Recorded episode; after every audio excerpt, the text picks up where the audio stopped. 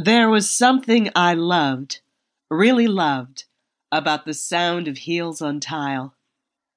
It was best when I entered the glass enclosed atrium, so the sound of each clicking step echoed and amplified and seemed to announce to the world that Margaret Kane was here. And because of the reverberation, such an announcement was always filled with import. It was wonderful, actually the entrance I made every morning at between 5:30 and 6 every morning at Janko Tool and Die. The audience, for the most part, consisted of two of the three security guards and a contingent of employees eating breakfast at the little cafe I'd installed the week I took over.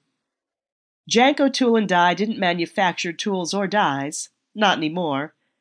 It was a little machine shop back in 1963 when the owner sold it to an investor who then proceeded to buy a great many companies and put them under Janko's corporate umbrella. Now the company traded on the New York Stock Exchange, but the original shop no longer existed except in pictures and a few artifacts that decorated our corporate office. And I was the CEO. I'd been the CEO for four years. In that time, I'd increased revenues by 87% and expanded into new industries and took the company public.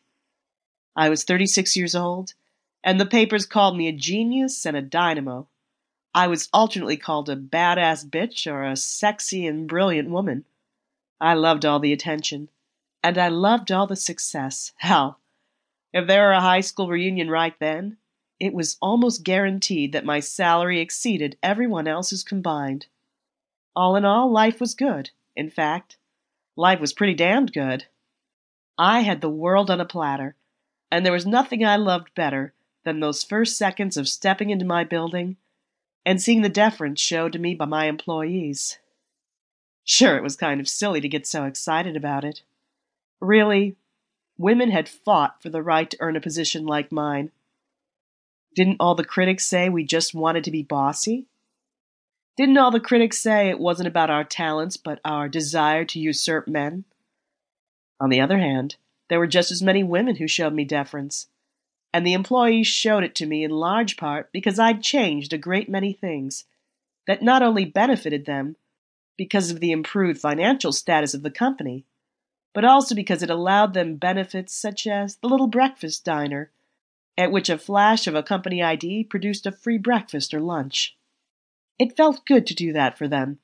It felt good to be respected but not be some kind of penny pinching miser. Sure, from a purely business standpoint, it was a great idea to do it. It was really wise, actually. It was one of the smartest damn things I could do. It was that simple. Nonetheless, it felt really good.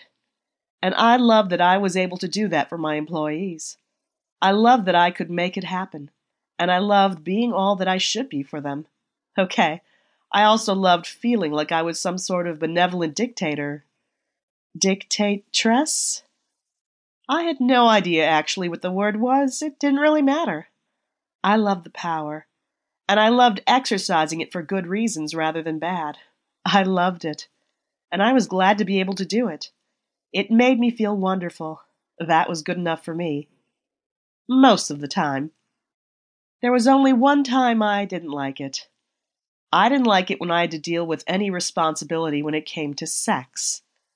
Maybe I spent so much of my life completely in charge and so completely in control that when it came to sex, the only thing that really made it good was when I wasn't in charge at all.